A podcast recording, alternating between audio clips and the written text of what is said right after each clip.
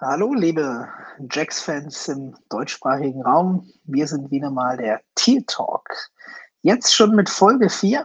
Wir haben ein schönes Paket an Themen vorbereitet nach dem Super Bowl. Und dann wollen wir euch doch als erstes mal herzlich willkommen heißen.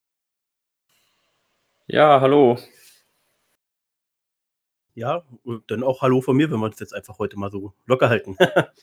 Ja, genau. Und dann wollte ich doch gleich mit den Jungs, der Vince und der Daniel, ihr habt sie gehört, äh, zum ersten Thema kommen, den Super Bowl Recap. Wir hatten unsere Tipps abgegeben. Richtig lag unser Bandwagon-Mitfahrer Vince, der auf die Chiefs getippt hat. Ja, vielleicht gebe ich gleich dir als erstes das Wort. Lass deinen Spott an uns aus. Ich möchte jeweils einen kurzen auf euren Nacken beim nächsten Treffen haben. so viel sollte feststehen. Nein, also Bandwagon äh, wäre, wäre sowohl als auch, finde ich, gewesen. Ähm, äh, es war lange, lange Zeit spannend. Ähm, die 49ers Defense hat äh, drei Viertel oder fast dreieinhalb Viertel wirklich einen brutalen Job gemacht. Ähm, aber man kann äh, auch einen äh, angeknacksten, also mental angeknacksten Mahomes, wie man teilweise auch gesehen hat, scheinbar einfach nicht stoppen. Und selbst konstanter Pressure äh, kann ihn nicht stoppen. Und ähm, aufgrund dieses letzten Viertels ist dieser MVP-Titel für mich auch einfach gerechtfertigt. Klar, Damien Williams, der Running Back, hatte nochmal einen richtig entscheidenden Lauf, dann zum äh, 31-20 gehabt, äh, was das Ding dann so ein bisschen besiegelt hat. Aber Mahomes hat das ganze Ding gedreht, er hat die Spieler mitgerissen, das hat man richtig gemerkt. Er hat Plays wieder äh, aus einer, aus einer kaputten Pocket raus, her, heraus äh, gelenkt und angeleitet und Dinge gemacht. Und ähm, der ganze Gameplan der äh, Chiefs war am Anfang doch ein bisschen kurios für mich. Ähm, wir haben viel mit Kurzpassspiel probiert und das äh, ist gerade für eine in der Zone sehr starke 49ers Defense mit diesem Pressure äh, gut zu verteidigen gewesen, aber äh, dass irgendwann die Big Plays kommen werden und die vertikalen Läufe, das habe ich eigentlich schon ein bisschen früher erwartet. Aber sie waren da am richtigen Zeitpunkt und die Defense hat halt auch gut gehalten. Was erstaunlich ist, beide Quarterbacks haben, glaube ich, jeweils zwei Interceptions geworfen. Und ähm, insgesamt war es einfach ein geiler Super Bowl. Die 49ers haben es für mich ein bisschen mit mit teils ängstlichen Playcalling äh, sich selber wieder zuzuschreiben. Das ist erstaunlich, dass Shannon das nach dem Super Bowl gegen die Patriots, als er noch als Falcons Offense Coordinator tätig war, äh, schon wieder passiert. Das ist irgendwie ein bisschen auffällig gerade eben vor der Halbzeit, wo sie eben mit äh, noch gut einer Minute und allen drei Timeouts nicht mehr aktiv irgendwie versucht haben, Punkte zu erzielen, sondern nur noch mit so einem Überraschungsplay ähm, mal was riskiert hatten. Aber insgesamt einfach äh, ein bisschen zu ängstlich und ich hätte da, glaube ich, selbst auch Garoppolo mehr zugetraut, als es vielleicht Shanahan getan hat.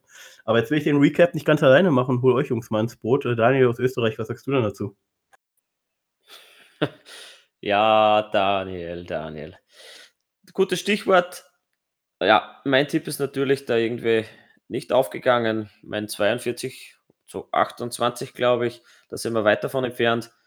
Ja, vercoacht hat es einfach Shanahan. Ich hatte den Sieg schon quasi in der Tasche und musste dann leider, leider, leider dir den Vortritt überlassen. Aber mein Sieger der gesamten Super Bowl war dann doch die Halftime-Show. Äh, so im Nachhinein betrachtet, da einfach die 49ers den Sieg nicht nach Hause gebracht haben. Nein, Spaß beiseite.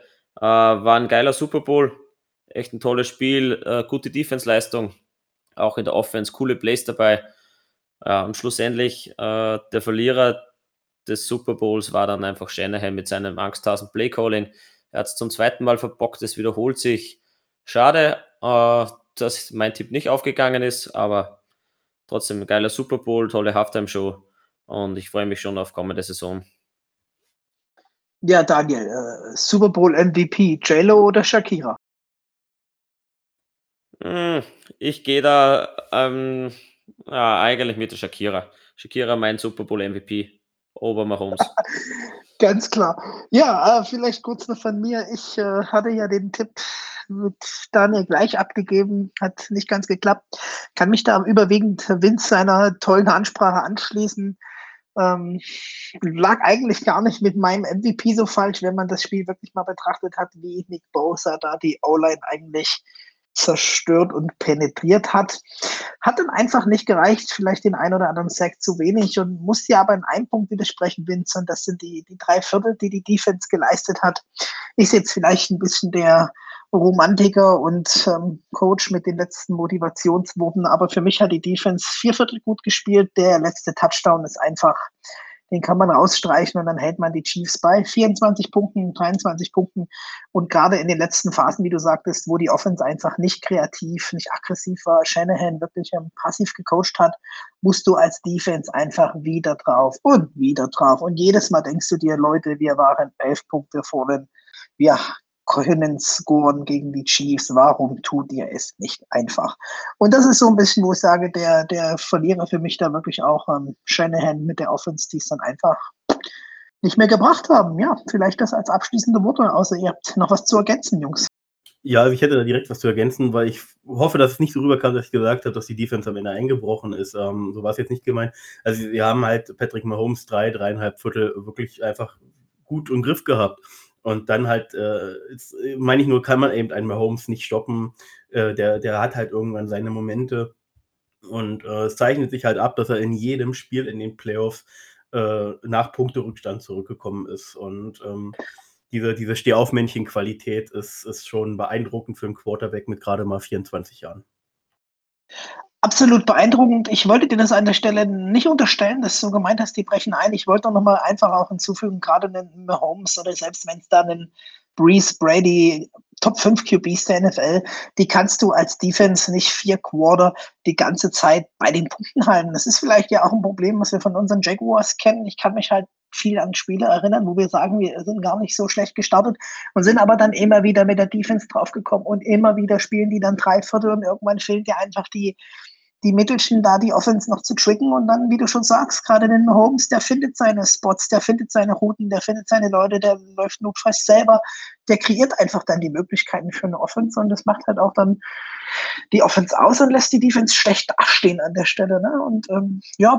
vielleicht, ähm, wenn von Daniel nichts weiter ist, ähm, gern zum nächsten Thema. Und das wäre an der Stelle ähm, Tony Busselli. Und ähm, da weiß ich ganz genau, dass das unser Vince sehr auf der Seele brennt und deswegen gebe ich einfach das Wort direkt mal Richtung Berlin. Ich bereue es ein wenig, dass wir äh, eine solche Lobrede direkt am Tag äh, gehalten haben, als diese Wahl denn war. Ich hatte noch gehofft, dass wir es mit reinnehmen können, dass wir dann uns drüber freuen können, ähm, dass es endlich soweit ist. Aber nein, er wurde schon wieder übergangen. Und ähm, es fehlen mir auch so langsam so ein bisschen die Worte, ehrlich gesagt, ähm, wenn man sich anschaut, äh, dass, wie oft er jetzt schon in der Wahl war und es einfach schon wieder nicht geschafft hat. Natürlich sind es alles Ausnahmespieler, die dort ähm, dabei waren in den, in den Wahlen und die es äh, durchaus alle verdient haben. Das mag ich gar nicht bei jedem Einzelnen beurteilen, weil vieles war auch noch ein bisschen vor meiner Zeit oder äh, von Teams, die ich nicht aktiv verfolgt habe. Und ich will jetzt mal jemanden äh, kurz erwähnen. Wie gesagt, bitte versteht mich nicht falsch. Er hat sich auf jeden Fall verdient, auch äh, in die Hall of Fame zu kommen. Aber er hat halt direkt beim allerersten Anlauf geschafft. Und das finde ich halt ein bisschen kurios, wenn man eben bedenkt, wie lange Boselli jetzt schon in der Wahl steht, was er geleistet hat. Und das ist eben Troy Polamalu, äh, der Safety, ehemalige Safety von den Steelers, der äh, hawaiianische Wurzeln hat ähm, er war auch acht, äh, achtfacher Pro Bowl, vierfacher All, äh, für, äh, also, also Four-Time First Team All-Pro, eben von den Spielern und den Trainern gewählt. Ähm, zweifache Super Bowl Champion, hat es wirklich auch verdient und wie gesagt, ich gönn's ihm, er hätte es halt auch ein Jahr später mal verdient gehabt. Ähm, Doni Boselli äh, wurde hier wieder für mich übergangen und ähm, kann eigentlich gar nicht genug so, so, viel essen, wie ich gerne. Naja, ihr wisst schon, ich muss den Satz jetzt gar nicht weiter ausführen. Und ähm, auch wenn ich das, was ich in Jaguars Fangruppen gesehen habe, äh, in Deutschland, in England, äh, in äh, Amerika, überall ähm, ist man noch ziemlich am, ja, äh, am Verzweifeln, was alles noch geschehen muss, dass er es endlich mal verdient hat. Und ähm, ich habe jetzt nur von ihm gelesen, äh, dass er natürlich äh, so wie ich es verstanden habe, natürlich jetzt nicht begeistert ist, dass auch allen anderen gönnt, die reingekommen ist, sind und ähm, dass er halt äh, sich freut, wenn es da mal soweit ist. Also er sieht jetzt, äh, er gibt da jetzt die Hoffnung noch nicht auf und ich denke, dass diese Hoffnung auch gerechtfertigt ist. Der Mann muss in die Hall of Fame, äh, zur Not halt dann Anfang nächsten Jahres. Ähm, wir werden Und vor allem, ich werde, wenn wir diesen Podcast hier weiterführen, auch im nächsten Jahr dann noch für euch da sind, äh, werde ich meine Loblieder auf Tony Poselli singen. Daran dürft ihr euch schon mal gewöhnen und jetzt gebe ich das Wort mal nach Österreich. Da haben wir lange schon nichts mehr gehört. Ja, schon länger nichts mehr gehört, aber wenn ich schließe mich deinen Worten absolut an. Boselli gehört in die Hall of Fame, er wurde wieder übergangen, du hast es ganz richtig gesagt. Ja, schade, du kannst nächstes Jahr sicher wieder deine Lobhymnen singen. Ich hoffe, dass es dann nächstes Jahr soweit ist. Ja, ich kann eigentlich gar nicht mehr dazu sagen. Ich habe die, die Meinungen auch im, im Internet und in den ganzen Foren gelesen und die sind sich alle ziemlich einig, dass Boselli auch in die Hall of Fame gehört. Ja, schade, dieses Jahr nicht geklappt. Ich hätte mich auch gefreut, dass wir in diesem Podcast die frohe Botschaft überbringen können, aber leider ist nicht so weit gekommen und ich schicke mein Wort gleich wieder zum Felix. Bitte deine Meinung dazu. Ja, ihr habt es ähm, wunderbar gesagt, auch meiner Meinung nach vollkommen ähm, Toni Boselli übergangen an der Stelle. Muss nur den, den Vince jetzt nochmal kurz so ins, ins Gedächtnis rufen. Ich finde die Abwägung schwer zu sagen, hätte mehr oder weniger verdient als Troy Polamalu. Wer mich kennt, weiß, ich bin nun wirklich kein Steelers-Freund. Ganz im Gegenteil. Aber äh, muss einfach an der Stelle sagen, es war ein, ein, ein Spieler seiner Zeit und finde es dann schwer zu sagen, das ähm, abzuwägen, einfach an der Stelle sagen, hätte es ähm, vielleicht auch im zweiten Anlauf verdient und unser ähm, Boselli an der Stelle eher. Das ist einfach schwer. Ich glaube, der Fehler wurde nicht dieses Jahr gemacht im Vergleich zu Troy Polamalu, sondern viele Jahre schon davor. Ne? Also ihn da nicht einfach eher schon reinzunehmen, weil, wie wir einfach ähm, im letzten Podcast ja schon hatten, die Stats und die Karriere von Tony Boselli ist ja einfach, ähm, ja, legendär, kann man als Jacks-Fan sagen. Ähm, leider bleiben wir so weiterhin, glaube ich, das einzige Team ohne Hall of Famer ne? in der NFL. So wie ich es gelesen habe, ist das richtig. Und äh, sicherlich ist diese Abwägung schwer. Ähm, es sind natürlich auch noch drei andere Spieler in die Hall of Fame gekommen. Vielleicht sagt, äh, sagen euch die Spieler mehr. Wir haben hier einmal Ed Jaron James, äh, ein Running Back, äh, soweit ich sehe, von den ähm, Colts, also langjähriger Colts, Arizona und zum Schluss Seahawks-Spieler. Äh, dann haben wir Steve Edwater, der man sagt mir was, hat lange Zeit bei den Broncos und dann nochmal bei den Jets gespielt. Und wir haben Isaac Bruce, äh, lang, langjähriger ähm, Los Angeles St. Louis Rams Spieler, äh, dann nochmal ein Jahr Abschluss bei den 49ers. Ähm, wenn man sich anguckt, ja, sind alle ungefähr viermal im, äh, im, im, im oh, wie heißt es, Pro Bowl gewesen. Steve Edwater war sogar achtmal drin. Ähm, auch zweimaliger Super Bowl Champion. Ähm, der hat es auf jeden Fall sich verdient. Der ist auch schon scheinbar länger auch in der, in der Wahl und auch schon äh, länger aus dem Football raus. Ähm, ja, zu Spielern, die jetzt so Ende 2000 ihre Karriere ungefähr beendet haben oder früher, viel, viel früher noch. Da, da fällt es mir jetzt wirklich schwer, ein Urteil zu fällen. Ich finde es halt einfach schade, ähm, wenn man überlegt, dass Boselli jetzt schon wieder, wieder ein Jahr warten darf und äh, finde da so eine Abwägung äh, durchaus äh, gerechtfertigt. Aber wie gesagt, da kann man verschiedener Meinung sein und das ist auch absolut in Ordnung. Wir müssen ja hier nicht immer konstant einer Meinung sein. Das wäre ja für euch, die ihr zuhört, dann auch ein bisschen langweilig. Äh, richtig, richtig. Und unterm Strich sind wir uns ja auch der Meinung, dass unser Tony Boselli einfach da nach Kenton, Ohio gehört. Ja.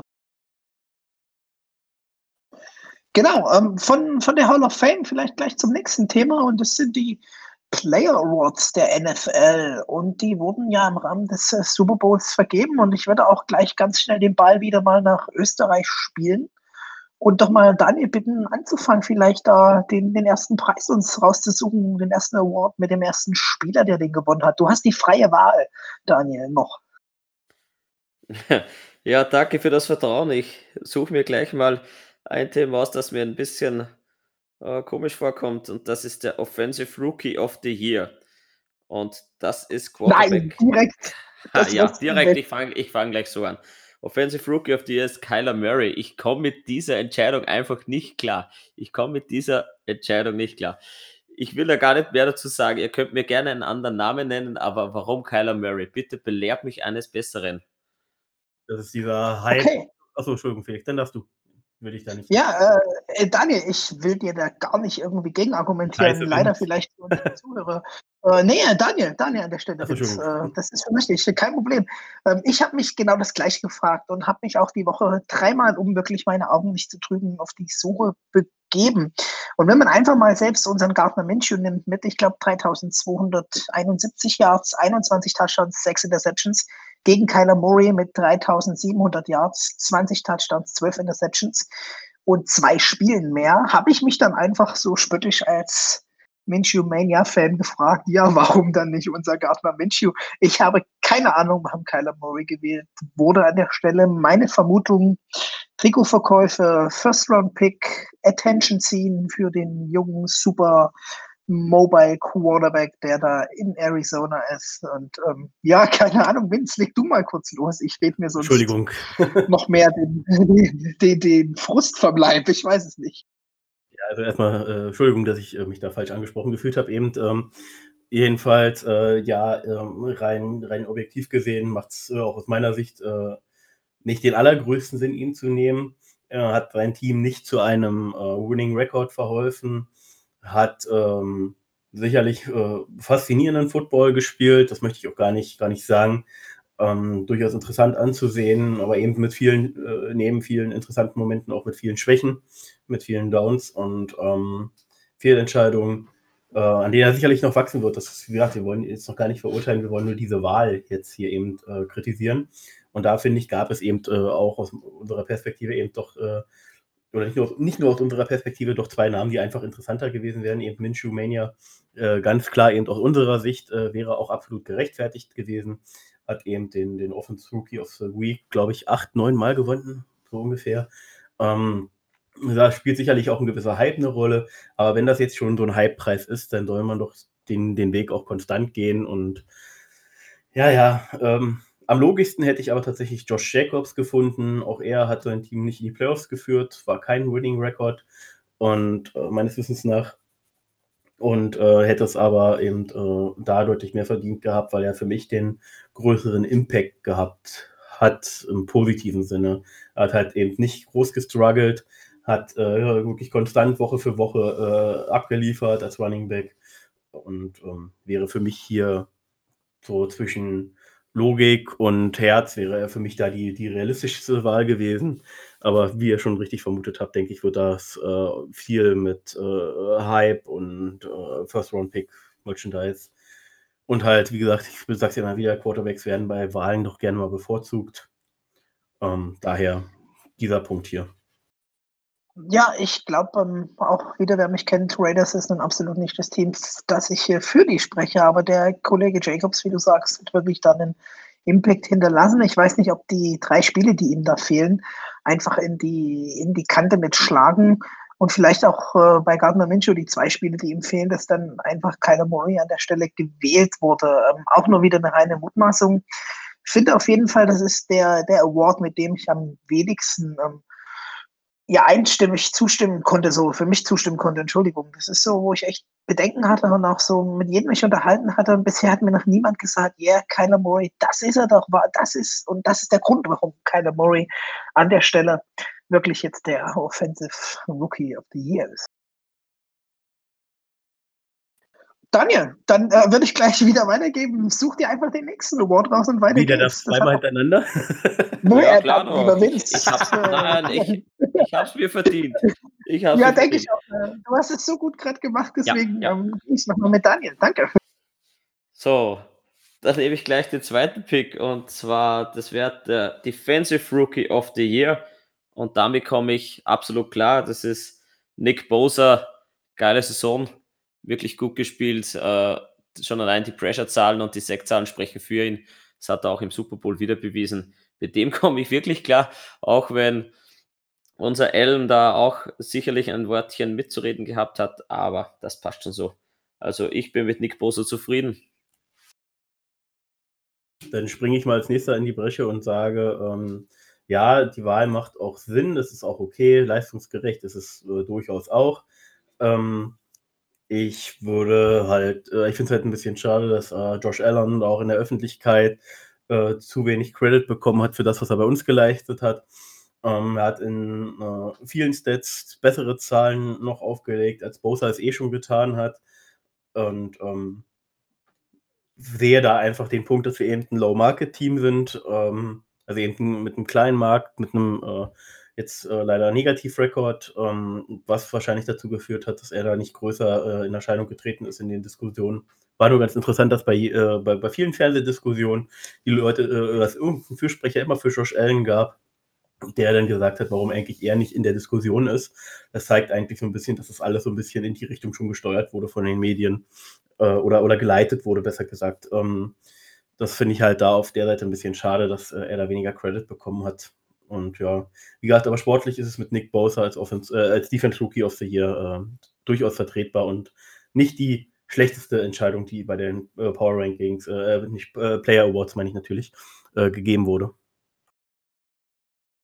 Ja, Felix. Ja, klasse, dass wir die Diskussion für mich heute zum zweiten Mal führen. Ähm, ich sage mal so, wir, wir zwei Jacks-Fans in Dresden, wir kennen uns. Das ist der Markus, auch einer unserer Zuhörer, den treffe ich immer mal in der S-Bahn. Wir haben das selber heute Morgen schon diskutiert und ähm, ich kann einfach verstehen, wenn man da sagt, ähm, Josh Allen gehört dahin. Das sehe ich ja genauso. Wie man nun schon rausgehört hat, ich bin nun auch ein kleiner Nick Bosa-Fan und muss jetzt einfach nochmal die Lanze brechen rein von den Stats auf dem Papier vollkommen richtig. Ne? Unser Nick Bosa hat 9,6 und unser Josh Allen hatte 10,5. Äh, Solo-Tackles sind 32 Nick Bosa. Muss ich kurz umschalten. Ähm, Josh Allen 44, also von den, von den Stats ähm, voll, vollkommen richtig. Aber äh, man muss, glaube ich, einfach mal davon wegkommen, die, die D-Liner dann nur an den Stats zu messen und so einfach diese Feldpräsenz diese ähm, Druck auf den Quarterback, auf das, einfach auf die ganze Offense ausüben, hat man einfach auch im Super Bowl bei Nick Bosa gesehen. Das ist einfach nochmal ein Stückchen anderes Level, finde ich persönlich, als bei unserem Josh Allen. Und ich liebe unseren Josh Allen, um Gottes Willen, mich jetzt nicht falsch verstehen. Ähm, vielleicht was auch noch, ähm, müsste man jetzt auch nochmal genauer in die Stats schauen, ähm, gegen Josh Allen spricht, er teilt sich einfach ähm, die Raps. Ne? Also ich denke, dass äh, Bosa da wirklich mit mehr Raps vom Feld geht und deswegen auch mehr Chance hat, diesen Pressure, was ich gerade erklärt habe, ähm, zu zeigen. Ne? Es ist ähm, ja vielleicht auch sehr detailliert, aber ich finde, man sollte da nicht nur die, die reinen Stats messen, sondern diese Feldpräsenz zählt einfach, weil wer läuft gern über die Seite von Nick Bosa oder welcher QB freut sich, wenn da einfach der Nick Bosa diese Saison stand? Ist bei Josh Allen ähnlich und ähm, wie wir schon im, im, letzten Podcast oder in einem Podcast hatten, wir werden mit unserem Josh Allen einfach noch viel Freude haben. Und das ist ja, glaube ich, auch, um, ähm, sollte man nicht traurig sein, dass er den Award nicht gewonnen hat, sondern einfach uns freuen, was er jetzt nächstes Jahr aufs Boot bringt. Ja, dann, lieber Vince, jetzt darfst du aber auch ähm, gern den nächsten Award in die Runde schmeißen, wenn ihr nicht noch zu der of Defensive Rookie, Entschuldigung, Defensive Rookie of the Year Diskussion was ähm, zufügen wollt. Ja, eine Kleinigkeit muss ich noch einwerfen. Ich habe zwar jetzt die Zahlen nicht mehr hundertprozentig im Kopf, Kopf, aber Nick Bosa hat, wenn ich mich nicht ganz irre, es in einem Artikel gelesen zu haben, bei 32 Prozent der Snaps hat er äh, Pressure auf dem gegnerischen Quarterback, also auf Pep Mahomes, ausgeübt im Super Bowl. Das hat vor ihm noch keiner geschafft im Super Bowl. Da waren es so um die 20 Prozent. Äh, ja, könnt mich gerne ja. ausbessern, wenn ich falsch liege. Na, also einfach vom Bauchgefühl hat man ja, wie gesagt, gesehen, wie er da den, den Tackle verprügelt hat, meines Erachtens nach. Und Bauchgefühl 32 Prozent, ein Drittel, das passt schon, was da einfach ähm, an, an Pressure da war, wo man einfach sagt, das das Play ist auf seiner Seite zerstört, gestört. Ne? Also man hat da wenig Chancen, dann da wirklich was zu machen auf, auf dem Bereich. Ja, Vince, ich hatte gerade äh, dein Löschen gesehen. Ich will dich gar nicht aufhalten. Nee, alles gut. Ähm, es, ich wollte nur noch eine Sache sagen. Wie gesagt, es ist auch, wie gesagt, der Super Bowl, da war auch wirklich brutal stark. Da gibt es gar nichts zu meckern. Da war die ganze Defense-Line der 49ers einfach komplett on fire. Ähm, mit der ganzen Front Seven insgesamt. Ähm, wir müssen nur bedenken, dass jetzt diese, diese Wahl äh, hat jetzt äh, nichts mehr mit dem Super Bowl zu tun, sondern sollte rein auf die Regular Season betroffen sein. Und ja, das, das wollte ich nur kurz erwähnen. Und dann springe ich auch gleich zum nächsten Spieler. Und ähm, man könnte mir jetzt da ähm, fehlende Objektivität vorwerfen, warum ich jetzt gerade ihn wähle äh, oder sein Award wähle. Aber für mich ist tatsächlich äh, einer der wichtigsten äh, dieser ganzen äh, hier äh, Awards, die es hier gibt, äh, mit MVP und Co ähm, oder sogar wichtiger als der MVP zum Beispiel, ähm, ist es eben der Walter Payton Man of the Year. Ähm, der Walter Payton Man of the Year Award wird für den Spieler verliehen, der sich äh, auf und abseits des Platzes äh, eben besonders hervortut. Mit äh, Vorbildhaftigkeit, äh, Einsatz in der Community, äh, einfach, äh, um es mal platt zu sagen, er eben, wird eben dafür ausgezeichnet, ein guter Mensch zu sein. Und sicherlich wissen wir nicht alles über diesen Mann, der ihn äh, diese Trophäe bekommen hat äh, und am Super Bowl, vorm Super Bowl äh, eben auch in die Hände gedrückt bekommen hat. Aber Calais Campbell ist, und das wisst ihr alle, äh, unser Spieler, äh, spielt für die Jacks, äh, in Klammern aktuell noch und ähm, hoffentlich vielleicht auch länger. Und er hat ihn einfach mehr als verdient und ähm, war, war auch beim Super Bowl mit der Übergabe zwar kurz gehalten, aber doch sehr schön und wurde auch äh, gebührend äh, begrüßt vom Publikum und gefeiert äh, von, von allen Fans, die da waren. Da gab es keinen Pfiff, nix. Also Calais Campbell ähm, hat eben äh, diesen, diesen Leadership Award, wie ich ihn jetzt einfach mal nenne, Man of, Walter Payton Man of the Year, und äh, bekommen. Und äh, ich freue mich natürlich, dass es einer von uns ist, ein, ein Jaguar. Aber abseits davon freut es mich für ihn persönlich, menschlich einfach total, dass er äh, dafür ausgezeichnet wird und dass dieser, diese Trophäe allgemein ziemlich großen äh, Hype oder nicht Hype, aber äh, eine Aufmerksamkeit generiert, weil ähm, wir oftmals äh, doch auf der NFL sehr viel Negatives hören mit negativen Beispielen von menschlichem Verhalten und auch allgemein unsere, unsere Welt gefühlt doch ein bisschen kälter wird aktuell. Und ähm, da freut es mich eben, dass jemand mit Herz und äh, Vorbildhaftigkeit äh, hier ausgezeichnet wird und ähm, Galeas hat sich verdient. Und äh, ja, jetzt habe ich ziemlich viel gelabert. Entschuldigung dafür und ich gebe mal wieder kurz das Wort nach Österreich. Ja, aber du hast über die richtigen Sachen gesprochen. Äh, Calais Campbell ist wirklich ein Spieler, äh, zu dem man aufblicken kann, abseits des Platzes, auf dem Feld. Er hat sich die Trophäe mehr als verdient. Äh, wirklich eine tolle Sache, was er alles leistet. Ich will da gar nicht irgendwie mehr ausführen. Vince, du hast alles gesagt. Für mich ist das Kapitel abgeschlossen. Tolle Sache, toller Wort, toller Mensch. Richtig gut so.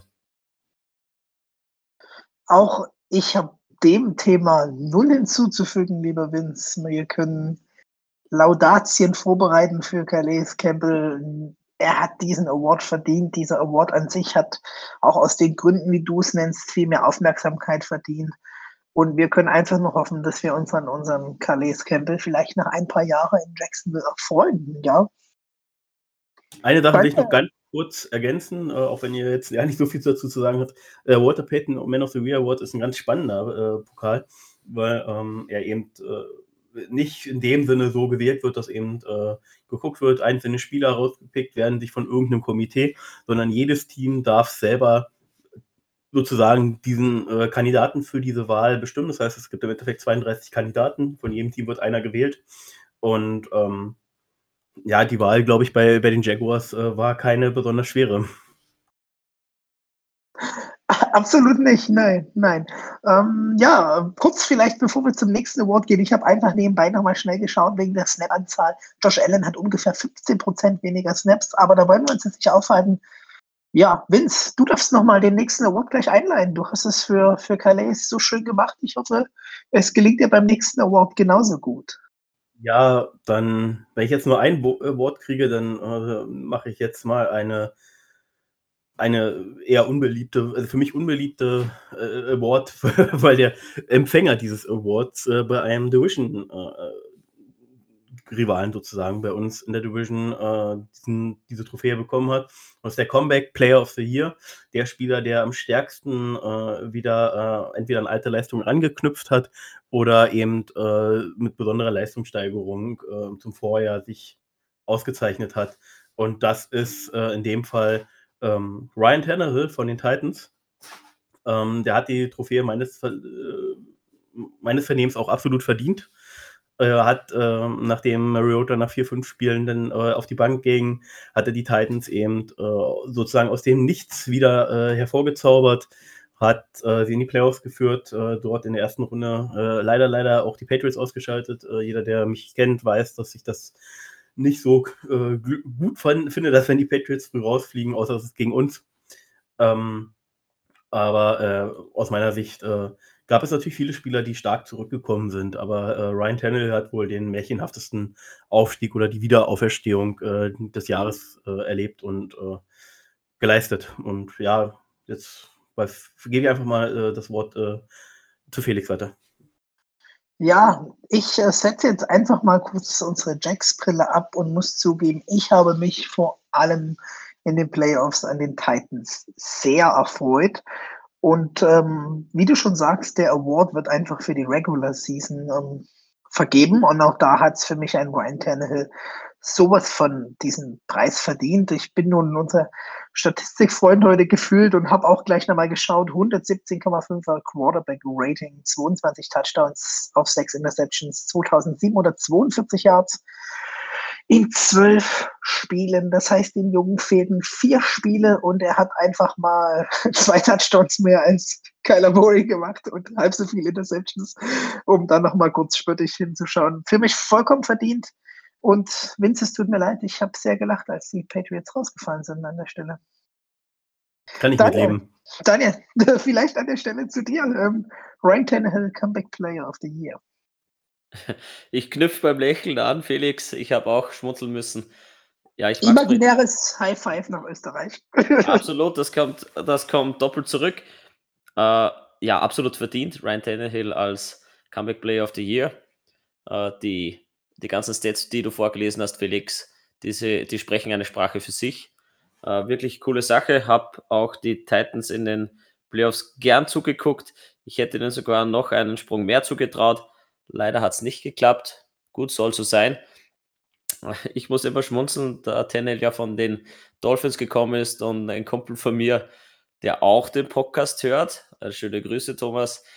Äh, ja, wir haben immer über Tennel ein bisschen gelächelt. Dann kommt er zu den Titans, äh, zum Divisionsrivalen unserer Jaguars und er geigt so auf und ich habe gesagt, ja, so ein Quarterback, Quarterback würde den Dolphins auch gut tun. Er musste auch lachen. Wirklich coole Sache und ich schließe damit diesen Award mal ab. Felix, was hast du vorbereitet? Welchen Award hast du dir rausgepickt? Ja, ich äh, schmeiß da gleich mal, der Vince wird sich freuen, den Defense Player of the Year, Stefan Gilmore, Cornerback New England Patriots, in die Runde. Und würde auch gleich ähm, mal nach Berlin hören, was unser Patriots-Sympathisant an der Stelle zu sagen hat. Stefan Gilmore. Also erstmal noch vorab zu den Patriots. Ähm, sie, äh, das Ausscheiden hat der ganzen NFL und der, der Zuschauerschaft, auch die, die äh, Zahlen äh, der Zuschauer zum Super Bowl sind äh, deut wieder deutlich angestiegen. Seit Jahren das erste Mal wieder. Was trotzdem immer noch gute Zahlen sind. Also es ist ja nie, nie wirklich schlecht gewesen, aber die Zahlen sind jetzt wieder mal auf, äh, auf einen dreistelligen Millionenbetrag angestiegen. Ähm, und äh, da darf die NFL sich doch sehr bei den Titans bedanken. Äh, ich hoffe, das tun sie jetzt nicht in irgendwelchen Ref-Entscheidungen im kommenden Jahr oder in den kommenden äh, Dekaden. Ähm, nein, Spaß beiseite. Ähm, zum Defense Player of the Year, das wollen wir jetzt auch gar, will ich jetzt auch gar nicht schlecht reden. Äh, ganz im Gegenteil. Ähm, auch als äh, Lion-Sympathisant und äh, kurzzeitiger Lion-Spieler äh, finde ich es absolut cool, dass ein Defense-Backfield-Spieler, Defensive Backfield Backfield-Spieler äh, diesen, diesen äh, Pokal, diese Trophäe mal wieder bekommen hat. Er hat sich auch absolut verdient. Äh, Gilmore war, war eine absolute Stütze der Patriots, hat äh, einen riesen Anteil daran gehabt, dass diese Patriots Defense so, so äh, stark, so äh, dominant, äh, vor allem eben die erste Hälfte bis, das er, bis, das erste, bis ungefähr die ersten zwei Drittel der Saison der Regular Season wirklich äh, absolut dominant war, mit Abstand die wenigsten Punkte zugelassen hatte. Und äh, er hat mit, seinen, mit seinem Spiel, mit seinen äh, kreierten Turnovern, ob vor allem eben über die Picks, die er, die er gemacht hat, hat er unglaubliche Playmaking-Ability bewiesen, hat auch Nerven bewiesen, im, im, entscheidenden Moment dazu sein Spiel zu drehen. da es ja für die Offense der Patriots dieses Jahr nicht überraschend mal nicht so gut lief. Und ähm, hat äh, aus meiner Sicht äh, verdient sich jetzt mal, äh, dass dieser, diese Trophäe auch mal an Defense Backfield Spieler geht und nicht nur an üblicherweise Defense Line Spielern. Deswegen, ja, dann kurzes Wort dazu, glaube ich, jetzt noch Österreich. Ja, wirklich nur ein kurzes Wort. Ich freue mich auch, dass es ein Defensive Back geworden ist. Stefan Gilmore hat äh, über fast die ganze Saison überzeugt.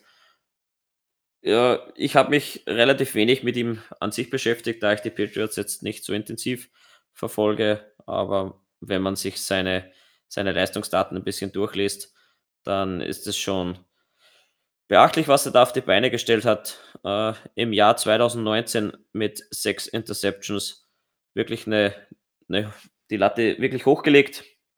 Und ja, für mich ist das, das Kapitel gut geklärt.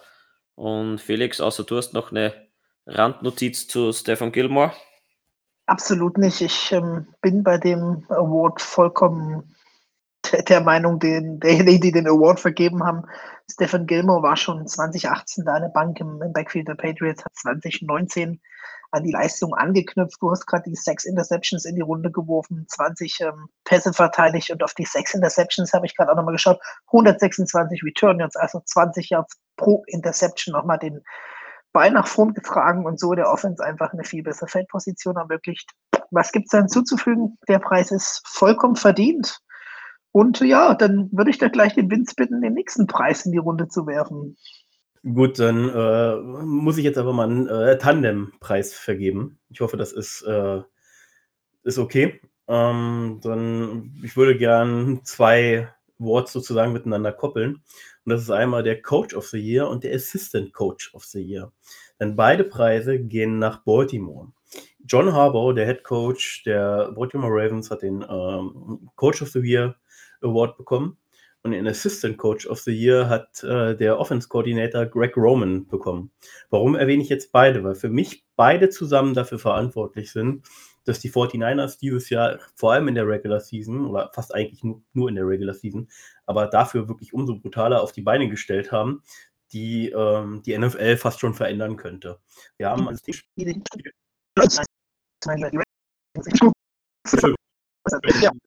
auch der Ravens ich will mich entschuldigen. Besteht den Schwung, mach einfach weiter, ich glaube, du bist der Schicke. Ja. Und, äh, wir haben das äh, damals eben als, als man viel Klammer in der City und ähm, die absolut äh, haben, den zweiten kommen ähm,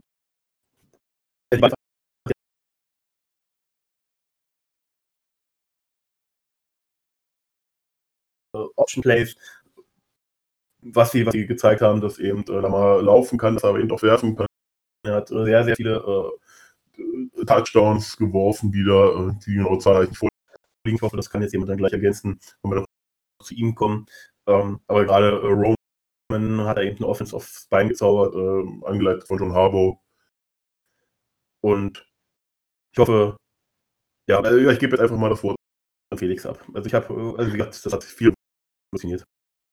Du hast es ähm, vollkommen gut zusammengefasst. Die Ravens einfach mit einer total attraktiven Offense, die Krüge erst in den Playoffs gestoppt werden konnte durch die Titans ähm, wäre wirklich ähm, auch äh, sehr spannend gewesen zu sehen, wo es für die Ravens dann noch weiterhin geht. Um, ich weiß gar nicht, was ich noch hinzufügen kann. Das ist auf jeden Fall das, das Handwerk von, von den beiden ausgezeichneten Coaches, äh, Offense Coordinator, Head Coach, die das super, super zusammen agieren, die für mich tolle Play Calls geben, die wirklich einfach da ähm, ja, das, das, man konnte sich die Ravens einfach auch als Nicht-Ravens-Fans super gern anschauen. Und bin da gespannt auch, ähm, wo es dieses Team noch hinführt. Das ist ein, ein junges, dynamisches Team, gerade die sich die Bausteine zusammengebaut haben mit drei guten Tight Ends, die im Run-Game gut im, im, Blocking involviert sind, die gute, gute Passempfänger an der Stelle zusätzlich sind, einen jungen, schnellen Speedster-Receiver außen, einen wirklich ähm, etablierten guten Running Back zu Lama Jackson hinten. Das ist einfach attraktiver Football meiner Meinung nach. Und ähm, ich bin sehr gespannt, was uns da die nächsten Jahre noch erwartet. Ja. Dann äh, würde ich doch einfach vielleicht ähm, kurz zum nächsten Award schon gehen. Ähm, außer die technischen Probleme unseres Daniels haben sich gelöst. Das tut uns gerade leid. Der hat uns gerade kontaktiert. Ähm, kurze Frage, Daniel, wie sieht's aus? Ja, ich bin wieder da, aber das, das Internet bei mir im Ländle in Österreich ist nicht immer das Beste. Aber ich bin wieder da und springe gleich zum, zum nächsten Spieler und beziehungsweise zum nächsten Award. Und das wäre der Offensive Player of the Year. Und das wäre von den New Orleans Saints Right Receiver Michael Thomas. Also mehr als verdient. Ich hatte ihn auch bei mir im Fantasy-Team habe ich mir gleich mal geholt. Und schon allein die Fantasy-Punkte haben mich äh, zum Lächeln gebracht. Und Unterm Strich sind dann rausgekommen 149 Receptions für 1725 Yards und hat dann auch noch neun Touchdowns gefangen. Ja, überragende Leistung, wirklich überragende Leistung und für mich absolut ne, die klare Nummer eins und für mich auch ganz verdient der Offensive Player of the Year, Michael Thomas. Ich kann mich dem einfach anschließen, Daniel. Camp Mike, sein, sein Spitzname, ehemaliger Ohio State-Spieler. Das ist einfach ein Genuss, ihn spielen zu sehen. Gefühlt kann den, außer vielleicht unser guter alter Jalen, niemand verteidigen. Ich weiß es nicht. Ähm, es war eine tolle Saison von ihm. Ich hatte auch das Glück, ihn in einer Fantasy zu haben. Wir teilen wir wieder die gemeinsame Erfolgsstory vielleicht und ähm, vollkommen verdient der, der Award. Und ich bin gespannt auch die nächsten Jahre von Michael Thomas. Er hat ja immerhin gefühlt mit jedem der, der New Orleans Saints Quarterback Quarterbacks dieses Jahr, die gespielt haben, seine, seine Stats gebracht. Das war ähm, gerade, weil du das Fantasy ansprachst, so ein bisschen die Entscheidung, als Bridgewater da übernommen hat für, ich glaube, ein, zwei Spiele, ob denn er noch das, das Target bleibt, ist, ob der die Stats bringen kann. Und ja, er hat meiner Meinung nach vollkommen durchgeliefert. 1700 Yards zum Schluss aufs Boot gebracht. Ja, Wahnsinn. Bin gespannt, was da noch kommt. Und weiß nicht, was unser Vince noch dazu zu ergänzen hat zu Michael Thomas. Ja, ehrlich gesagt, äh, gar nicht so viel. Ähm, er hat äh, eben den, den Rekord für, ich weiß gar nicht, die, die meisten Receptions mit äh, weit über 140 Receptions, die er dieses Jahr hatte. Dabei eben, wie gesagt, diese 1725 Yards waren es insgesamt laut Pro Football. Ähm, hat sich mehr als verdient. Ähm, ich hoffe, dass er auch im MVP-Race ein bisschen bei war, aber da kommen wir gleich noch zu. Ähm, da scheint er ja keine Stimme bekommen zu haben, denn da gab es eine einstimmige Wahl. Ähm, was ich ein bisschen schade finde, weil diese Leistung von Michael Thomas äh, eben äh, für mich auch in eine gewisse MVP-Konversion, äh, nicht Konversion, äh, wie heißt das Wort, wenn man sich unterhält? Äh, ja, also man in diesen Austausch gehört. Konversation. Genau, danke nach Österreich für den Deutschlehrgang für mich. Und ähm, ja, also wie gesagt, er hat, äh, hat sich absolut diese, diese, diese Trophäe hat er sich absolut verdient und ähm, hätte auch im MVP-Rennen aus meiner Sicht ein Wörtchen mitsprechen dürfen. Ähm, wobei der MVP-Pokal jetzt äh, definitiv auch nicht falsch vergeben wurde, weil er eben auch für die Regular Season gilt. Ja, ähm, mehr habe ich gar nicht zu sagen, ansonsten stimme ich euch zu. Ja, eine den, kleine Randnotiz nochmal, jetzt unterbreche ich dich, Felix. Jetzt habe ich nämlich den äh, Rekord gefunden, den da Michael Thomas geknackt hat, und zwar für die meistgefangenen Pässe in den ersten vier Saisonen. Und da steht er inzwischen bei 466. Das ist wirklich eine Hausnummer. Und er hat auch noch von Harrison den, also Marvin Harrison, die, den Hall of Famer, hat er auch den Rekord geknackt äh, mit den meistgefangenen Pässen in einer Saison. Und das waren dann 149. Also brutal stark. Und keine Saison unter 1000 Yards, ne? keine unter 1100 sogar. Also, ja, was will man mehr als Receiver als ähm, Michael Thomas? Der war sein recht späten Pick meiner Meinung nach. Ähm, müsste ich gleich vielleicht nochmal nachschauen. ich, ich glaube, es war zweite Runde irgendwie. Zweite oder dritte sogar, zweite glaube ich. Ne? Also wirklich wert an der Stelle. Ähm, gut gescoutet in New Orleans an der, dem Punkt. Ähm, vielleicht zum nächsten Award. Und wir haben jetzt den MVP erwähnt. Den schiebe ich nochmal ein Stück nach hinten. Ähm, wir gehen mal zu dem Deacon, Deacon Jones Award, genau. Shaquille Barrett dieses Jahr und ähm, ja, Vince. 19,56 waren es vom Defensive End, Outside Linebacker der Tampa Bay Buccaneers. Was sagst du zum Deacon Jones Award dieses Jahr? Ähm, erstmal gucke ich gerade, ich finde den Award hier gar nicht auf unserer Auflistung, aber das hat ja nichts damit zu tun. Shaquille Barrett hat äh, wirklich unglaublich abgeliefert, wird auch definitiv in der Defense äh, Player of the Year äh, im Gespräch gewesen sein. Äh, ich und mein Deutsch heute. Ähm, egal. Ihr wisst, was ich meine. Ähm, er hat wirklich ähm, nach dem Abgang äh, von den Broncos, äh, um sich äh, selber einen Namen zu machen, das hat er wirklich äh, jetzt geschafft. Spätestens dieses Jahr und ähm, hat abgeliefert. Also, was willst, was willst ja, du sagen? Das ist vielleicht äh, kurz der, ist nur der Award für die meisten Sex. Und ähm, vielleicht nur kurz zur Diskussion. Die, die Kollegen hinter Shiki Barrett waren Chandler Jones mit 19 Sacks, Cameron Jordan 15,5, Danny Hunter 14,5 und TJ Watt 14,5. Ähm, ja, ist jetzt nicht so der Award, der verliehen wird, aber ähm, fand es kurz noch diskussionswürdig. Einfach, ähm, Shaquille Barrett äh, kam für mich diese Saison ein bisschen so aus dem Nichts mit der Leistung, muss ich zugeben, weil es war ein Spieler, der, der war gut, aber dass man ihn nochmal 19,5 Sex und diesen Award zugetraut hat, ähm, war für mich überraschend. Deswegen gerade von mir den nochmal eingespielt. Ja, ja es war sicherlich, um noch mal, jetzt, dich nochmal kurz unterbrechen, äh, sicherlich äh, überraschend. Aber man muss halt bedenken, er kommt halt, äh, oder er kam halt aus Denver, äh, Denver äh, wirklich immer gut dafür bekannt, äh, starke Defense Ends beziehungsweise einfach allgemein Pass Rusher, Edge Rusher äh, zu haben und er wird da sicherlich auch einiges von Von Miller mitgenommen haben, aber eben aus dem sein Schatten wollte er raus und selber Stammspieler werden. Und ich denke, das hat er jetzt auch geschafft. So, jetzt gebe ich das Wort wieder weiter. Es ist minimal gelungen und dann gebe ich auch gleich vielleicht gern das Wort weiter nach Österreich für den ähm, ja, nächsten Award, lieber Daniel. Ja, mein letzten Award, den ich mir aufgeschrieben habe, finde ich immer ganz lustig, ist der Bud Light Sally of the Year, also für die beste Touchdown Celebration. Und ganz klarer Sieger auch für mich, äh, der Wide Receiver Core von den Seattle Seahawks, wie sie da in der Endzone von InSync den Tanz von dem Song Bye Bye Bye gemacht haben. Äh, finde ich ganz lustig, diesen Award ist zwar sportlich unrelevant, aber ja, no fun. Ist dann No Fun Zone hat es mal geheißen und dann haben sie doch die Celebration wieder da ins Leben gerufen in der NFL und auch erlaubt und auch nicht bestraft wegen übermäßiger Feierlichkeiten in der Endzone. Also das war mein letztes Wort.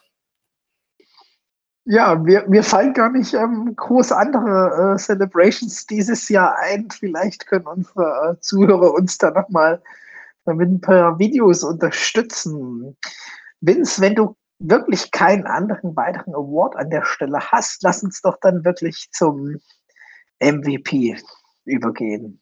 Ja, also zum MVP müssen wir nichts sagen. Er hat ihn sich absolut verdient. Äh, wie gesagt, diese, diese Offense, die da die Baltimore Ravens aufs äh, Parkett gezaubert haben, ist wirklich äh, ein, also fast schon einmalig gewesen. Es ist wirklich, es könnte die NFL verändern. Ähm, auch Teams, die jetzt eben einen Quarterback brauchen, suchen, können sich oder werden sich daran auch orientieren. Und ähm, ja, äh, er hat den, wie gesagt, sich auch absolut verdient. Äh, Lamar Jackson, der Quarterback, beziehungsweise Running Back, der vor, äh, ich wollte schon wieder 49ers sagen, der Ravens, hat sich den, äh, hat sich den äh, Pokal da auch absolut äh, verdient.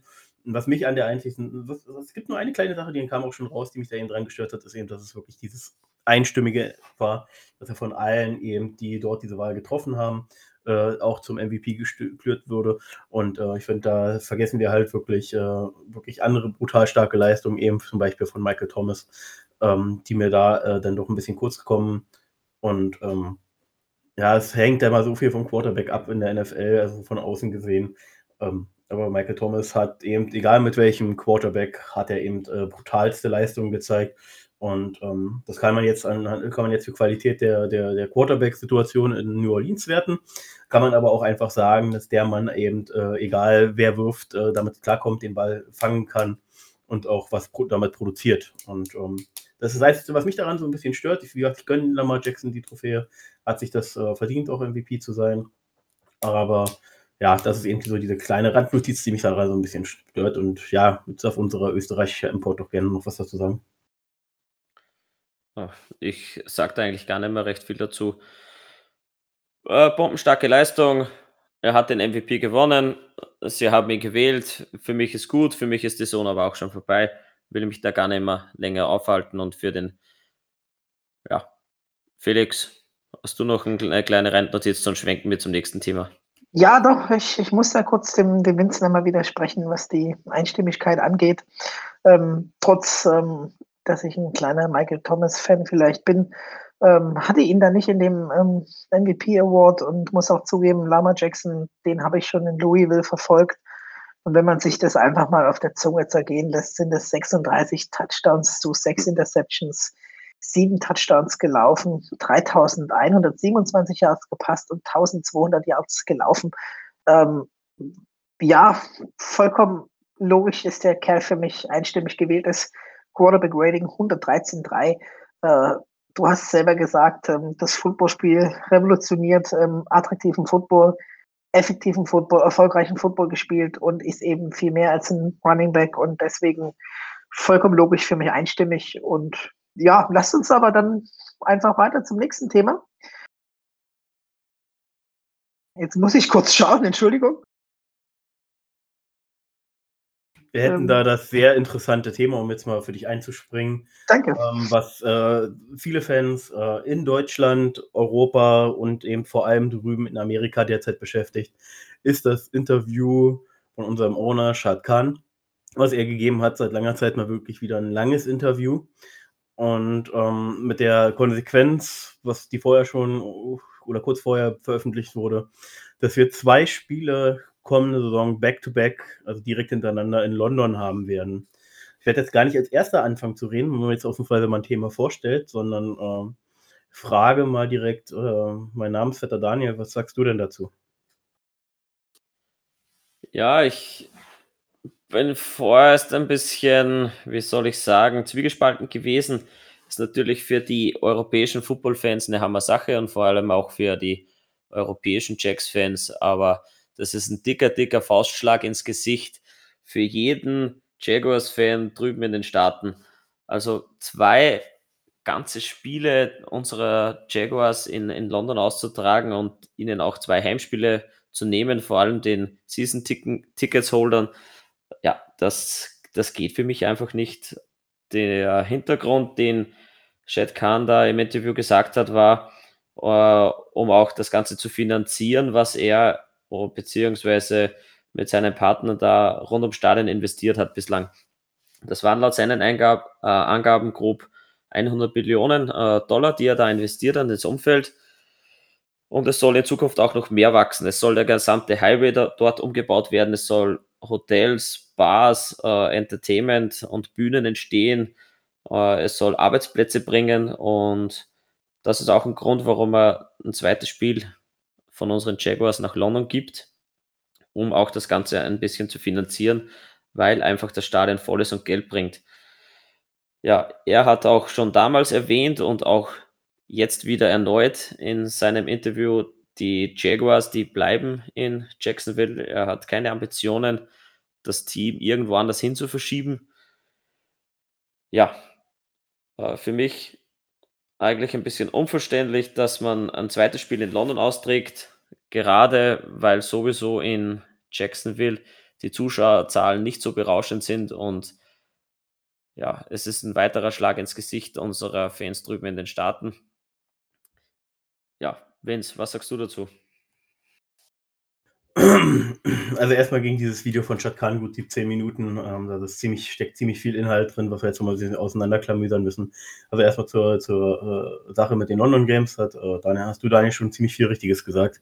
Ähm, das ist eben, wie gesagt, eine finanzielle Entscheidung, eben aufgrund dieser ganzen Investitionen, die er rund ums Stadion planen.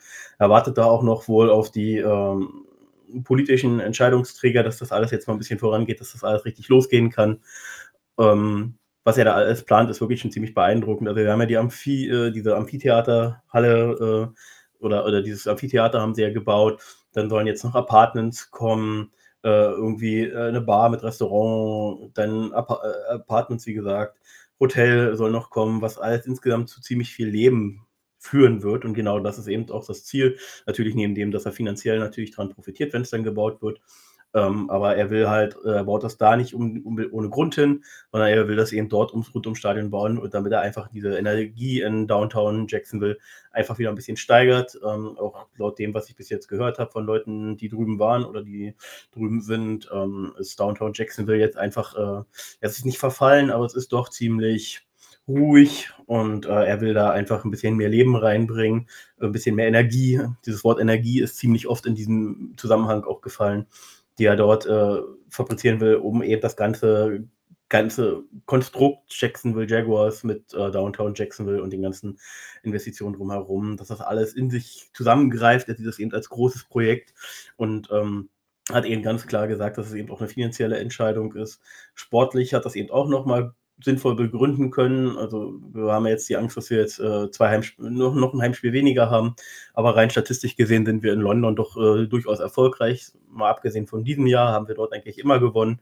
Und ähm, das sollte uns jetzt nicht irgendwie als fehlendes Heimspiel sportlich gesehen zu, zu Gemüte führen. Jedoch ist es aufgrund dessen, dass man ja sowieso nur in der NFL-Saison acht Heimspieler hat, ist es halt brutal, dass du direkt ein ganzes Viertel den, den Leuten wegnimmst. Ähm, und äh, wenn wir da denken, dass es um 15 Uhr deutscher Zeit äh, ungefähr stattfindet, ist es äh, bei einer Zeit, sechs Stunden Zeitverschiebung nach Jacksonville. Das ist einfach dort 9.30 Uhr. Das heißt, es ist zum Frühstück äh, am Sonntagmorgen, wenn man vielleicht Samstagabend Party machen will, kann man nicht mal richtig ausschlafen. Das sind so viele Negativpunkte, die jetzt eben auch dazu geführt haben, dass die Bold City Brigade, der äh, wohl bekannteste große Fanclub der Jacksonville Jaguars in den Staaten, ähm, zusammen auch mit anderen Fanclubs wie die Gen Jacks, ähm, sich dazu entschlossen haben, eine gemeinsame Plattform für alle Fans zu gründen. Die Duval Coalition, äh, wo, wo alle Fans gemeinsam versammelt äh, ihrem Frust, ihrer Stimme äh, sozusagen Gehör verschaffen können, ähm, was dann sicherlich auch in den, bei den Verantwortlichen im, im, im Office, im, im Büro äh, dort dann registriert wird und äh, dann für weitere Entscheidungen irgendwo mal zu, zu, äh, zu, zu, zu vielleicht anderen Ergebnis führen. Ähm, dann hat er aber in dem Interview zum Beispiel auch nochmal kurz erwähnt, warum er eben an, an, an Marone und Caldwell festhält, ähm, da kam immer ziemlich viel. Er hat nie, nie direkt groß irgendwas gesagt, also in dem ganzen Interview, wie er halt, wie man halt so als Owner ist, will man sich da nicht zu sehr in die Karten schauen lassen, äh, will nicht zu genau werden, aber hat eben auch nochmal begründet oder, oder durchscheinen lassen, dass das eben mit äh, Coughlin mehr als an der Zeit war, dass man sich von ihm getrennt hat. Ähm, hat zu Ramsey gesagt, dass man Reisende nicht aufhalten kann, aber dass man natürlich probiert hat, dass man Yannick unbedingt halten will, dass man dort in Gesprächen ist. Ähm, und äh, dass eben äh, Marone und Caldwell eben aufgrund der Erfahrung und der Freiheiten, die sie jetzt eben auch haben, für ihn wirklich äh, die beste Chance auf, äh, auf Winning darstellen, also auf mehr Siege, auf eine erfolgreichere Zeit. Und das haben, die beiden Personalien haben wir ja schon besprochen und wir waren uns ja im Groben und Ganzen auch eher einig, äh, dass wir an der Kontinuität festhalten. Die beiden äh, oder vor allem eben Marone gezeigt haben, dass sie, dass sie langfristig äh, vielleicht erfolgreich sein können und dies, wir diese Kontinuität eben machen, mögen. Aber wie Daniel schon sagte, das ist absolut gerechtfertigt äh, zu sagen, dass das für die Fans in den Staaten wie ein Schlag ins Gesicht ist. Äh, und jetzt habe ich schon wieder ziemlich viel gesagt. Entschuldigung, ich kann mich selten kurz fassen. Äh, reiche jetzt aber nochmal schnell das Wort noch, zu Felix weiter. Ja, ich muss die, die zwei Spiele in London nochmal aufgreifen. Natürlich als erstes äh, für uns als ähm, europäische Jacks-Fans und ich denke, es geht vielen da draußen wie mir, die ähm, den Bezug zu den Jacks eben durch die London Games eventuell bekommen haben, ist es natürlich ein super Geschenk. Und das ist jetzt nicht alles meine Meinung, aber einfach mal so, so die Gedanken dahinter, weil ich ja auch versuche, es ein bisschen nachzuvollziehen. Unser Shad Khan ist einfach ein Businessman. Ihm geht's, wie er selber sagt, um Generate Revenue. Der will einfach Geld verdienen. Das will er auf und neben dem Feld, wie er schön beschrieben hat. Ne? Also er will ja auch mit der Community, wo die Jacks derzeit sind, Geld verdienen. Aber es ist doch logisch, dass er da jetzt ähm, viel investiert, um dort ähm, wahrscheinlich diesen Turnaround hinzubekommen und andererseits sich aber ja Option offen hält, das Geld zu verdienen. Und wenn eben die Jacks-Fans das Stadion nicht voll bekommen, dann verdient er das Geld eben einfach in London durch zwei volle Stadien. Und wir alle wissen, wie voll das Stadion ist. Und ähm, bisher hat das ähm, ja auch immer ganz gut geklappt mit unseren Jacks in London, außer vielleicht ähm, der 2019er Saison.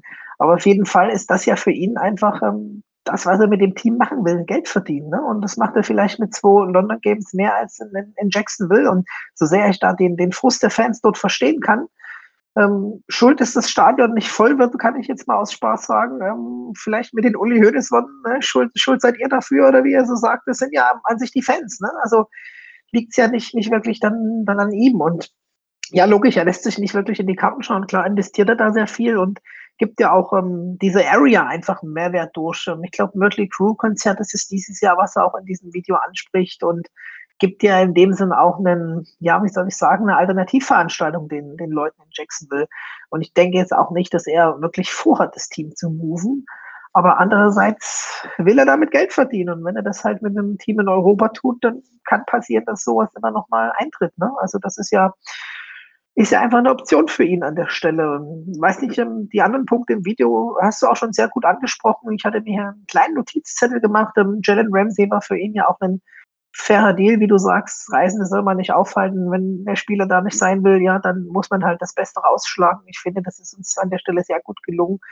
Uh, time to make a change, hast du gesagt, Tom Coughlin ähm, Caldwell und Marone geben die Best Chance to Win, hat er gesagt. Da werden wir am meisten gewinnen. Was ich äh, schön fand, ist den Vergleich, den er gezogen hat, den er auch ähm, mit der Moderatorin an der Stelle hatte und sagte, dass ja der Coach Change nicht immer die, die Formula of Winning oder wie er das formuliert hat, also nicht die, die Formel für den Sieg ist. Und das ist auch so, wie wir das im Podcast hatten, warum wir einfach da mit ein bisschen Kontinuität reingehen sollten.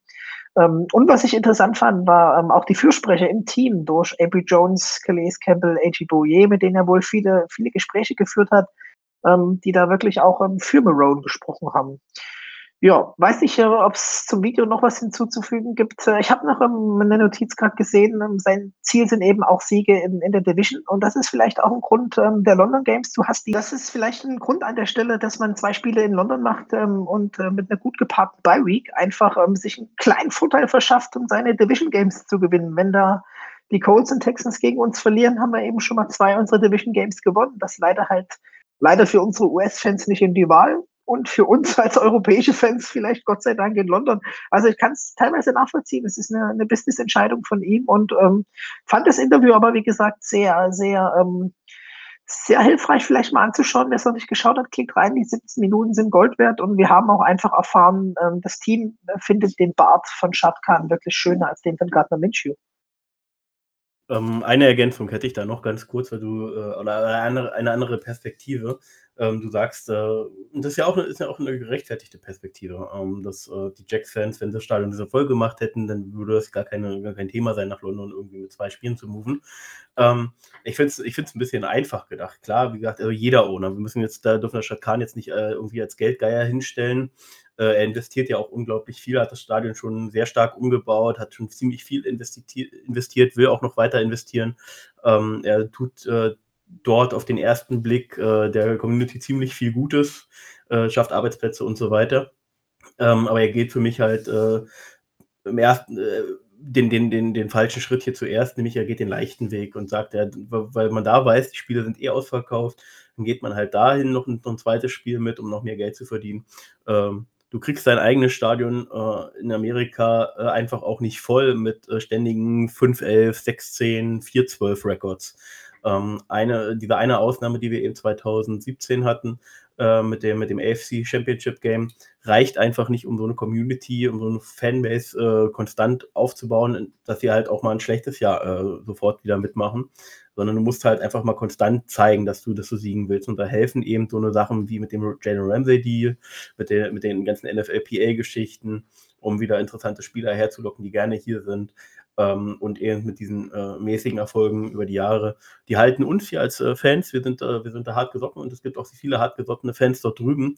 Äh, sind ja immer Fans da, so, so ist es ja nicht. Aber eben, um das Ding äh, ständig ausverkauft zu haben, musst du eben auch was äh, sportlich bieten. Und da hilft es eben nicht nur ein Pool im Stadion zu haben oder mal wieder noch, noch, eine, noch, ein, noch ein Stück des Stadions mit, mit geileren Ambiente irgendwie zu auszustatten, sondern du willst da ein Team sehen, was auch, auch, wirklich regelmäßig die Chance hat auf den Sieg. Ähm, und das ist dieser Punkt, wo ich sage, da muss man eigentlich ansetzen und nicht diesen Schritt gehen mit dem zweiten Spiel nach London. Ja, deine Meinung teile ich voll und ganz, Vince, und ich gehe da voll mit dir. Aber eine, äh, einen positiven Aspekt haben wir jetzt nicht angesprochen. Wenn wir da jetzt zwei Spiele in London haben, ist das natürlich für uns als Fanclub, für die Jacks Elite natürlich klasse. Wir treffen nämlich irrsinnig viele Leute drüben in London. Also, da spreche ich jetzt schon an. Es werden viele von, von unserem Fanclub drüben sein. Und wir werden versuchen, etwas auf die Beine zu stellen, dass wir uns treffen können, dass wir miteinander kommunizieren können. Und das ist doch ein positiver Beieffekt. Äh, Eben, eben. Für uns als europäische Jacks-Fans, äh, deutschsprachige Jacks-Fans, ist das ein Geschenk, wie ich so schön sagte. Und da freuen wir uns natürlich auch drauf, ähm, da sicherlich den einen oder anderen vor Ort zu treffen. Ich würde kurz noch bei Vince anknüpfen. Äh, was ja auch im Interview rauskam, war diesen, diesen Mehr Mehrwert oder diese Attraktivität, die du angesprochen hast, hat er, fand ich, auch recht gut erklärt mit, ähm, dass wir A, ähm, wirklich gute Draft-Picks äh, für den nächsten Draft haben. Wir haben, er sagte, die Flexibilität im Roster wirklich auch noch in der Free Agency ähm, Ads zu machen. Da bin ich sehr gespannt. Das spricht ein bisschen die Kategorie, die wir letzte Woche hatten mit den, mit den Cuts. Er will da wahrscheinlich wirklich Raum für Spieler schaffen, denke ich, bin ich mir sehr sicher.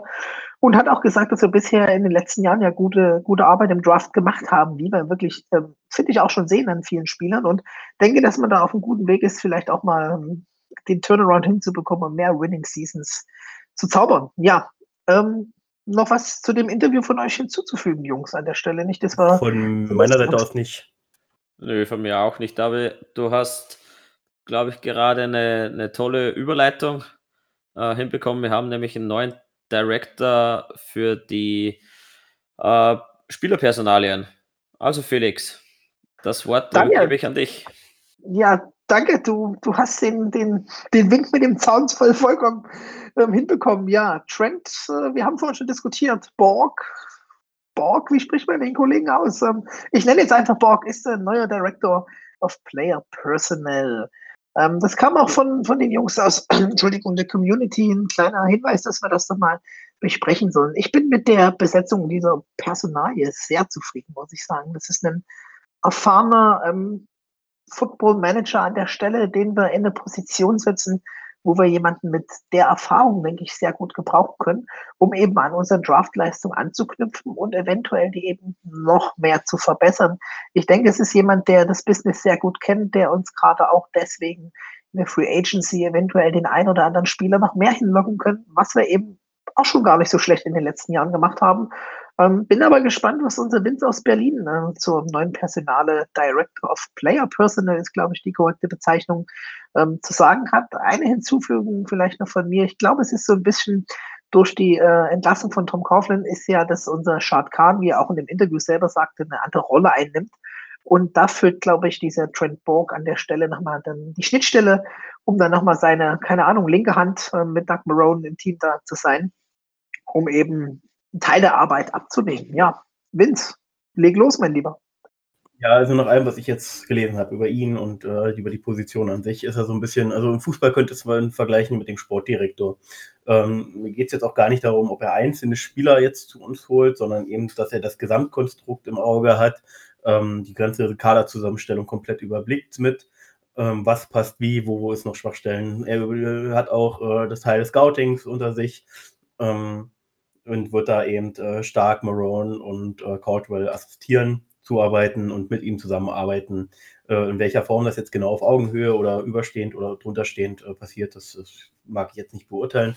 Ähm, die Personalie ist deswegen ganz spannend, weil Trent Borg derjenige war, der ähm, für den vorherigen Run der 49ers so ein bisschen zuständig war, die ja ähm, auch zwei, drei Jahre wirklich Erfolg hatten mit äh, Alex Smith, ähm, mit Colin Kaepernick ähm, und dem Coach Jim Harbour die sich dann zum Schluss überworfen haben. Ähm, Gründe dafür habe ich jetzt nicht gefunden. Ich könnte mir vorstellen, dass es eben an der Situation um Kaepernick lag oder allgemein, weil es ein bisschen bergab ging, ähm, dass es da unterschiedliche Auffassungen gab. Aber er war eben der ehemalige, ehemalige Manager. Entschuldigung, Felix, was willst du sagen? Ja, entschuldige, dass ich dich unterbrechen muss. Die Entlassung kam doch, glaube ich, durch die Chip Kelly-Saison, äh, wo man 2 und 14 ging. Und ich glaube, da hat man sich dann einfach verworfen und gesagt bei den 49ers, wir machen jetzt einen, einen harten Cut. Ähm, ja, ja, das war, war auf jeden Fall, ja. da wollte ich noch zu kommen, das war dann die Saison, wo er dann ging. Ähm, sorry, ja. Gar sorry, kein Problem. Ich bin, ich bin, manchmal ein bisschen ausführlich, das wisst ihr, äh, auch ihre Zuschauer, äh, Zuhörer, wisst, was ich doch gerne mal habe. Entschuldigung dafür, aber ich versuche es halt genau zu erklären oder die Sachen, die ich jetzt mir rausgesucht habe, zu erklären. Ähm, also er war eben langjähriger GM, bevor jetzt eben äh, Herr Lynch ähm, das Ruder bei den 49ers übernommen hat. Äh, klar, die Saison mit 2-14 unter Chip Kelly hat dann eben äh, zum kompletten Neustrukturierung der 49ers geführt und dadurch hat er seinen Posten dann auch verloren als GM. Ähm, ist also äh, auf jeden Fall jemand, der da äh, erfahren ist, ähm, der, den wir uns da ins Boot holen, der äh, schon, schon Erfolge vorzeichnen konnte. Mm.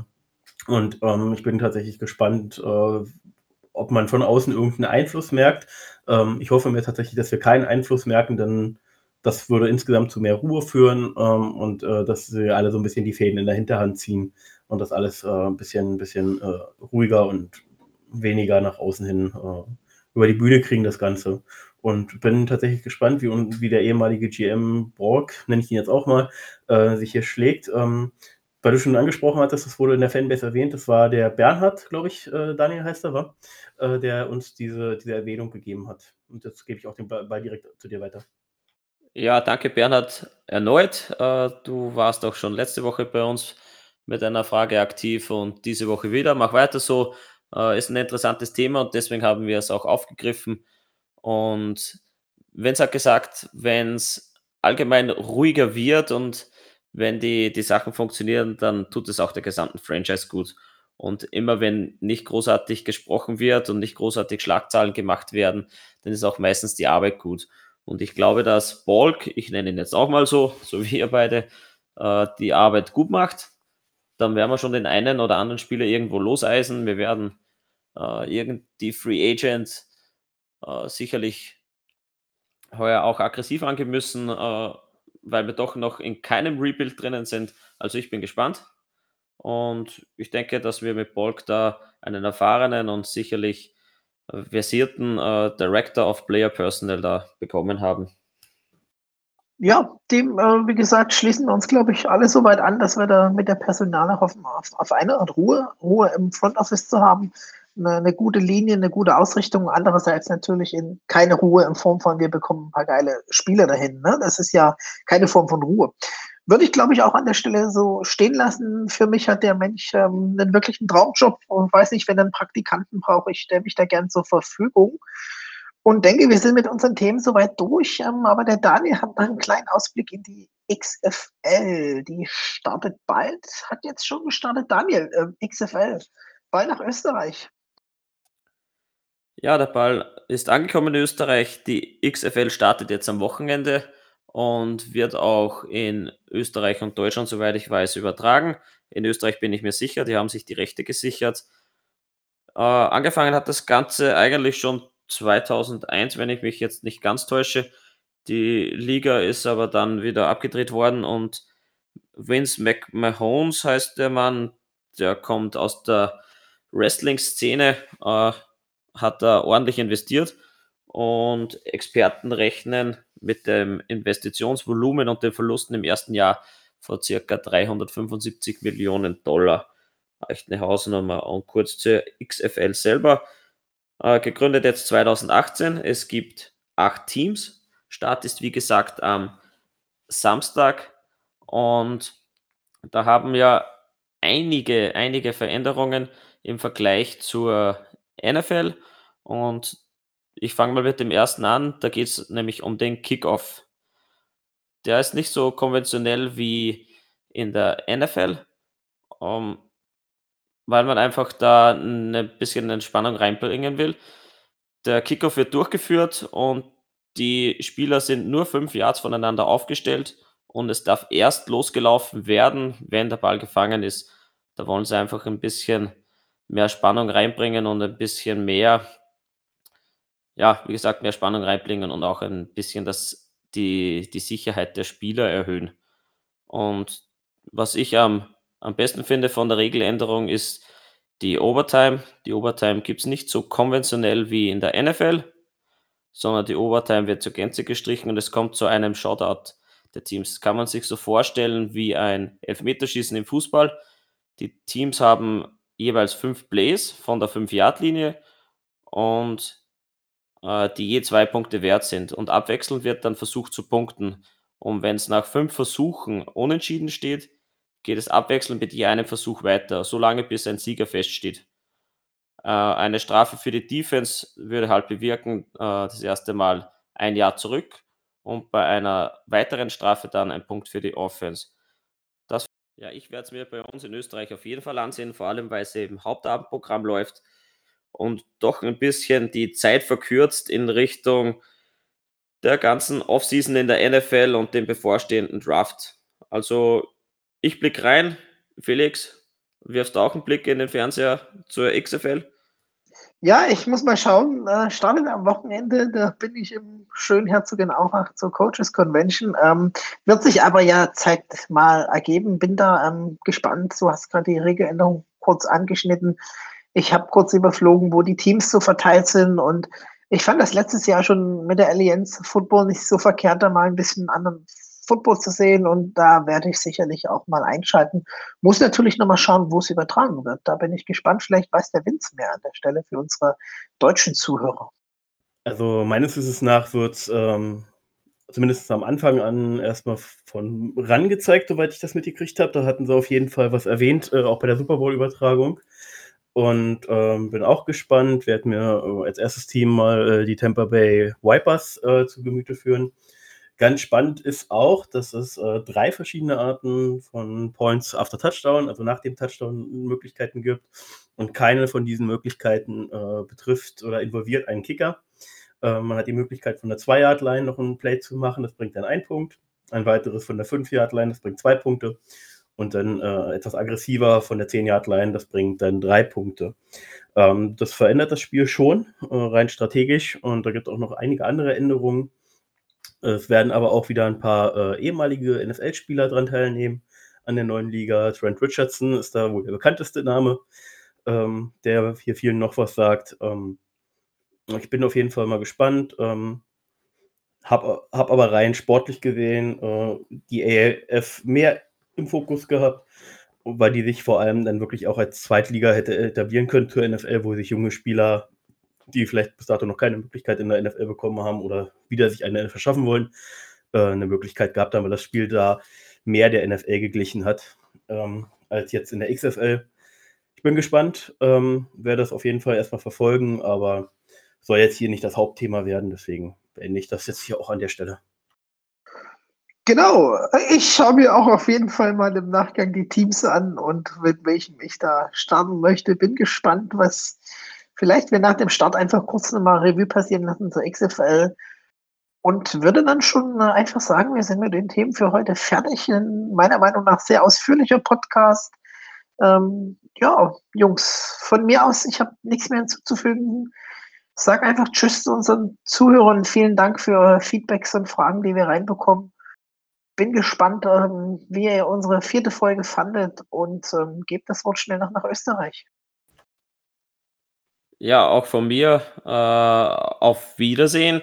Ich freue mich wieder, wenn ihr ordentliche Feedbacks hinterlässt, wenn ihr wieder äh, einfach Themen hinterlässt, die wir vielleicht im fünften Podcast dann aufgreifen können. Danke nochmal für euer Engagement. Danke auch an Felix und Vince für die vierte ausführliche Folge unseres Steel Talks. Tschüss, ciao und ab nach Berlin. So, dann sage ich jetzt auch Tschüss an alle. Ähm, wir hatten heute ein paar technische Probleme. Wir versuchen das dann auch so zu schneiden, dass ihr davon möglichst wenig mitbekommt. Sollte davon aber noch irgendwas drin sein, möchte ich ausnahmsweise euch bitten, das zu verzeihen. Wir wissen selber, dass es heute ein bisschen problematisch war mit der Aufnahme. Es gab von unserer Seite oder auch äh, externe technische Probleme. Ähm, und ähm, werden euch, haben auf jeden Fall schon ein paar Themen für den nächsten Podcast dann vorbereitet. Also ihr werdet weiter versorgt und äh, ich wünsche auch allen einen schönen Tag und auf Wiederhauen, äh, auf, auf Wiederhören reingehauen oder irgendwie so. Tschüss.